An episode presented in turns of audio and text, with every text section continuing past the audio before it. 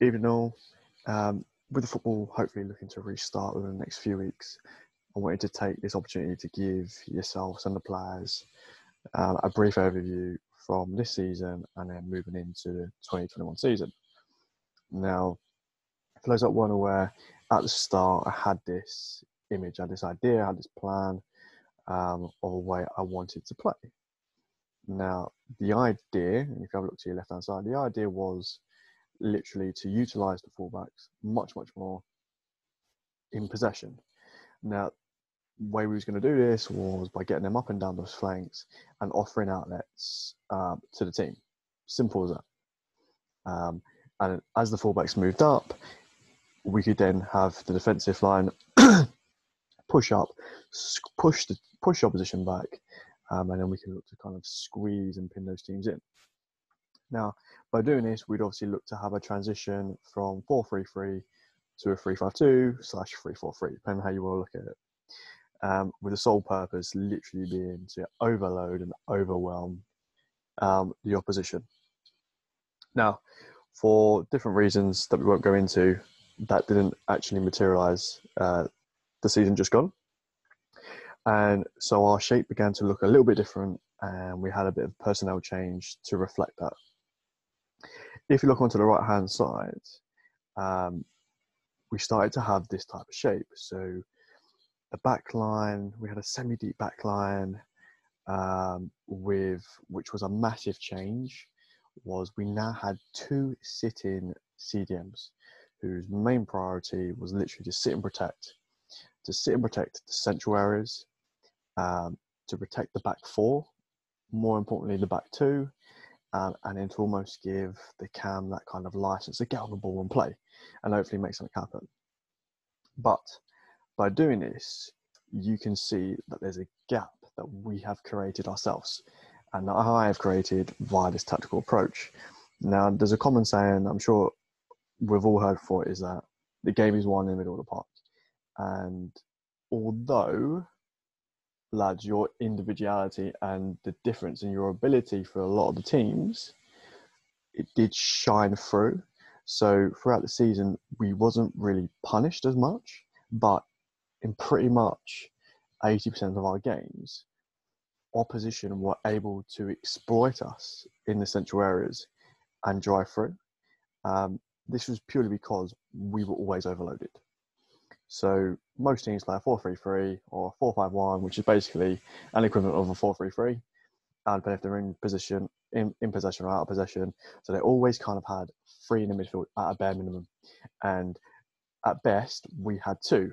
Now, 2v3, 2v3 doesn't sound too much, but as the game goes on and players start to fatigue, 2v3 can start to feel much more tougher. Um, so what we kind of had was is a consistent, a consistent challenge where the opposition were breaking through the middle or coming down our central areas with an overload. Um, not only that, if one of our midfielders did join in um, and it was getting on getting on the ball, we would then leave one behind.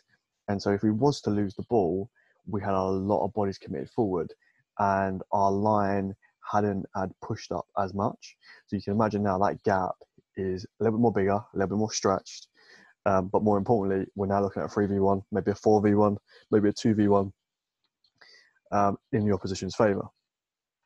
Now, it was pretty much a horrible cycle for those that had noticed. Because he wasn't winning the midfield, um, we were giving more protection to the back line. So what we're doing is we were keeping our fullbacks pinned back. We're making them keep tight to the men. Um, and then obviously by doing this, the opposition would keep their wingers up to keep us pinned back anyway, but we were asking for it. And then they had more freedom in the middle to kind of get going and hit us on the counter. Um, but as I said, it was a tactical error as well. It's something that we should have addressed. Um, but because we kind of got through it with our individuality and our our better because we were better, we were better as individuals. Um, we wasn't punished as much. It was just the better teams, including Wolves, that were able to pick their killer pass through essential areas because we wasn't we wasn't we didn't have a big enough presence there in terms of numbers. Now, I've had a long time to watch videos on our games um, and gather gather all the information and all the feedback from Paul and Steve throughout the season. And by doing this this season, we will look to have a different setup. But don't panic, it's still going to be a 4 3 3 framework. Um, and no one is expected to learn a new position. Um, it will just be more a tweak of your role and a different understanding from off the ball duties. So, how are we going to look to play this season, 2021 season? So, we're actually going to introduce the term inverted fullbacks. Now, inverted fullbacks aren't a left winger, a, a left footer on the right side, a right side on a left side. This is the inverted fullback comes from how they're they can be based on a positional sense in possession. So by doing this, we're going to have an extra layer of protection to the back. So you can just see there. Now, what's going to happen is is that with the fullbacks working along with number four, so number four is going to be the pivot, and he's going to be the man in the middle. So the fullbacks are going to follow his lead. So number four is going to have a crucial role in leading where he's going to go. But by having an extra layer in front, we are now giving more cover to allow um, players like Billy and Sampson to get up the pitch and to get into those half spaces, to get into those key areas. Um, now, the protection will come as the ball moves. So, as the ball moves up further up pitch, those two layers of protection will obviously move up with will move up with the play and then we'll drop down with the play. Now, what we're going to be able to do is, is that we're going to be able to turn those two number eights into makeshift number 10s. So when we're out of possession, they're our number eights. When we're in possession through build up, they're still our number eights. But when we're on the ball and we've broken the first line, we can now turn. And now we're looking at these number eights to almost become number 10s uh, and get on the ball and look to either link up with Mac, look to rebuild, get in those half spaces and kind of turn and penetrate instantly. Now, and you can just see there the kind of key areas uh, where the number eight and Mac right now are going to be able to make um, and influence. Now, so I mentioned our midfield was overloaded last season from time to time, um, but now with our fullbacks coming in, if we are to lose the balls in the central areas, where most game most games will be played, most teams will go through, as most teams are playing a 4-3-3 now, so they're kind of packing that midfield out. It's just a different alternative to how they do it. Um, you can see we're going to have the bodies in the area, but if we lose the ball, we're going to have two or three players around the area to press the ball and pinch. So gone are the days now of Cole chasing down someone, Matt chasing down someone, Greeno chasing down someone, looking back, and there's no other support there. Now that's either because obviously fatigue, because we're just too far off the ball, um, or because we're marking another player. But now, hopefully, because we've kind of got that extra support, those extra bodies to overload oppositions, we should now be able to get two free ball, two free players in any areas of the pitch and be able to pinch that ball and look to turn it over straight away. Now, Louis, Khan, and Callum, you might be thinking, okay, but that's great having that layer of cover, but now we're three left, 2v1. And you will be. It's as simple as that. But we'll explain later to you and when season starts how we're going to counteract that. But if a player is hitting a long ball in from behind, behind you guys, um, and he's been pressed. And even on the high end, even on the hard press, he's still managing to be composed and ping a ball over the top. Do not panic. It's something that you guys already know. So what a player's going to look to do is, or opposition is going to do, he's going to look to ping the ball over the top and then look to run for it. But the closest centre back to the ball will go for the ball, and then the closest inverted fullback will look to cover. So it's nothing that you guys haven't already seen or been doing this season. For example, ball goes over Ethan's head. Um, Callum will then look to cover. It will look to go after the ball, and then Ethan will look to cover Callum at near post. So it's the same method of madness. Just that the inverted fullback should be a little more further up. Um, and obviously, as the fullbacks then drop in to cover that centre back, then those number eights are be coming back. You know, the closest number eight is obviously then going to go fill in that fullback, look to win the ball back, and then look to build up. Hopefully, that gives you some idea and some comfort, centre backs, um, to what's going to happen. Okay, you can just see there that nice little area there will be able to be nice and compact, pinch and steal that ball. Um, so build up options. Now this requires a lot of off the ball work. But again, we will discuss this at the end and how we're going to look to work at that. But in theory, we're going to look to play at the back in the same way. Okay. Um, and what we're going to look to do is we're going to assume that most teams will play a 4 3 3 or a variant of a 4 3 3. So as we have our centre backs in the box and our fullbacks hugging the line, as it were, what we're going to do is we're going to expect opposition to look trying to split us. Great, that's what we want. As we play that ball to that centre back, we're going to get our fullbacks, we get Ethan and Callum to make an inverted run. And as you can see now, is that they're now in between that space. Now in between their striker and their, um, they're in between the fullbacks now in between the two strikers. Um, so what we can do is now we can now the number eights can now try and stretch the players, stretch their midfielders. So we're hoping now they're going to kind of follow them up.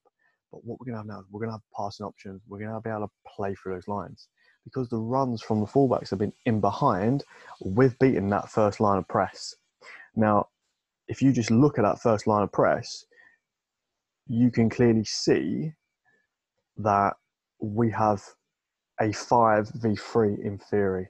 So you got left, you got left back, number four, right back, two number eights. So as we turn, if they haven't followed the number eights, then we can look to play that ball straight to number eights, get them on the ball on the half turn, and look to spin. If they look to if they look to grab the number eight, what we're going to do is number four is going to travel with his line, which is going to be his right back and his left back. We're going to travel with the ball, and we're going to look to see if we can get the opposition to engage and look to try and play it through the areas. Um, so that's how it's going to work out in the build-up phase of play. If an opposition starts to get a bit more wise to it, then that's fine. We just go for we just go look to knock the ball into spaces, or we look to go back and revert back to our wide fullbacks from building up from the back, suck them in with a higher press, and just clip the ball over the top. Again, flexibility is key in any formation, but we always have a plan B. But this is plan A for now. now, on the other side, wingers. I know right now I haven't mentioned much about you guys, uh, but this is mainly for you guys now. Um, you're keen to this style of play, and in possession, you are going to offer so much off the ball and as well as on the ball. So, for example, let's just set up how we would do. Just put a 4 3 3 in there, Blazer pushed up. So, as we're on the ball, the number eights are now going to push up. We're going to drive through and get into those half spaces, get in between those lines. You wingers now are going to become old traditional wingers, chalk on boots kind of stuff. Hug that line, give us as much width as we can. Give the fullbacks, make the fullbacks make a decision. Are they going to come out and mark you? Are they going to get nice and touch close? Or are they going to stay a bit central? Either way, you're going to get 1v1s. Now, from this picture here, you're probably thinking, why am I going to get 1v1s? Well, let me show you. A good opposition should notice that we've got in behind them from build up a play and their first of press is done. So you'd imagine going forward now, an opposition is going to go, right, okay, winger, go mark their player running inwards. So as you can see here, I've, I've just drawn that up for you. So what does this actually mean? Well, normally your winger does what? Your winger out of position goes and doubles up with your fullback. But if their winger is now too busy following our fullbacks, then what does that leave you? That leaves you 1v1. That leaves you in these areas go 1v1 every time. Now, in those areas, you may look to beat your man. You may look to go for an early ball into mark into the box. You may look to link up with the number eights, play and go, give and go, give and go, get in behind. It doesn't matter. But as long as those wingers follow in our fullbacks, you guys are going to get your opportunities. If they don't, then you still do what you're doing because we're still going to have to use you to build up and play within the areas. But if they don't look to follow, then it's just going to allow our fullbacks to drive and get those balls to our number eights very quickly, as it were. So fullbacks, you're going to get a lot of one to ones, and you've got to be, it's get well, you've got to be. There's going to be a lot of uh, one twos, two touches uh, with the number eights, and with Mike, and then with the fullbacks as they push up in possession. Now, to make this work, lads, we really need to be much better on the ball. I can't stress that enough. And I mean receiving the ball, controlling the ball, passing at different speeds, controlling the ball from the air on your foot. We as a team are average, if not below average, when we look at our consistent technical ability. So what I mean is, is how consistent are we as a team on the ball, controlling the ball in a game in training. Now I appreciate obviously we played on grass, we played on AstroTurf, but in all honesty, we are just inconsistent with that. Um, and for those that have played and trained with the 16s this season, saw exactly how far off we are from the mark. Those 16s, technically and possession wise, I mean, you lads can tell each other yourself when you see each other. They were much, much better. That's that's the bar. That's the bar we need to be getting at. So I can't stress, lads, that you need to get out there. You need to start working on it. You know, get playing one touch off a wall. It sounds very basic, very boring, but effective. Put some music in your uh, put some music in the ears, and just start one touch laces. Just start manipulating that ball on and off the wall. Um, more you can work on it, and more you can combine it with your fitness, or more you can work on your fitness still, like you're doing, you're more likely in the trials, in the trials, during your preseason and during the season to feel good and confident when playing and in yourselves. Okay, because that's massively important. Don't forget that this is your last year before scholars.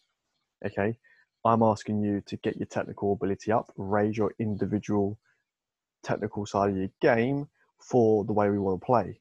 But reality, lads, you need if we're looking at the bigger picture, you need it for scholars anyway.